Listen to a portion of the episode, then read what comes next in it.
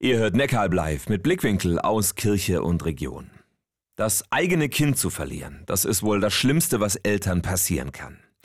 Ernst Wilhelm Gohl hat genau das erlebt. Er ist Bischof der Evangelischen Landeskirche in Württemberg und als junger Vater ist sein kleiner Sohn bei einem Badeunfall ums Leben gekommen. Wie er damit weiterlebt und was Trauer, Schuld und Hoffnung für ihn bedeuten, darüber spricht Ernst Wilhelm Gohl ausführlich im Podcast Hoffnungsmensch. Da hören wir heute Morgen mal ein bisschen rein. Als das Unglück passiert, im Sommer 2001, sind die Eltern mit den drei Kindern im Urlaub am Gardasee. Unsere jüngste Tochter war gerade geboren und meine Frau war mit ihr in unserer Ferienwohnung. Ich war mit den zwei Buben am Seerand. Die haben mit Steinchen so gespielt und ich habe was im Rucksack gesucht und war da einfach abgelenkt und habe aber gewusst, die, die spielen da.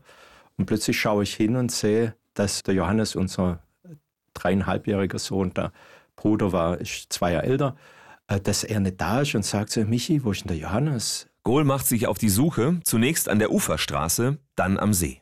Und dann haben wir ihn schließlich im äh, See gefunden, also mit dem Boot. Ich habe die Reanimation noch probiert, ähm, aber der war viel zu lang im Wasser dann drin. Und dann kam der Rettungshubschrauber und so das ganze ähm, Programm. Und er ist dann auch in die Klinik geflogen, aber da war klar, dass er äh, gestorben war. Ja, schreckliche Geschichte. Ernst Wilhelm Gohl macht sich selbst natürlich massive Vorwürfe.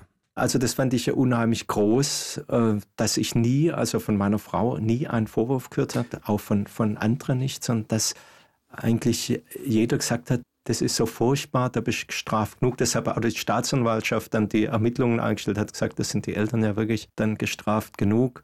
Ähm, und das ist eher die Frage ist, wie gehst du selber damit um, dass du einfach sagst, ich habe im entscheidenden Moment nicht hingeschaut. Dann fährst du heim und hast wirklich das Bild, kriege ich auch nie aus dem Kopf raus. Im Rückspiegel siehst du den leeren Platz. Wo auf der Hinfahrt der mhm. Johannes saß, ist dann einfach leer. Wie weiterleben nach so einer Tragödie? Was Ernst Wilhelm Gohl geholfen hat und welche Rolle dabei auch sein christlicher Glaube spielt, das hört ihr in ein paar Minuten bei uns. Bis gleich. Neckaralb live, Blickwinkel aus Kirche und Region.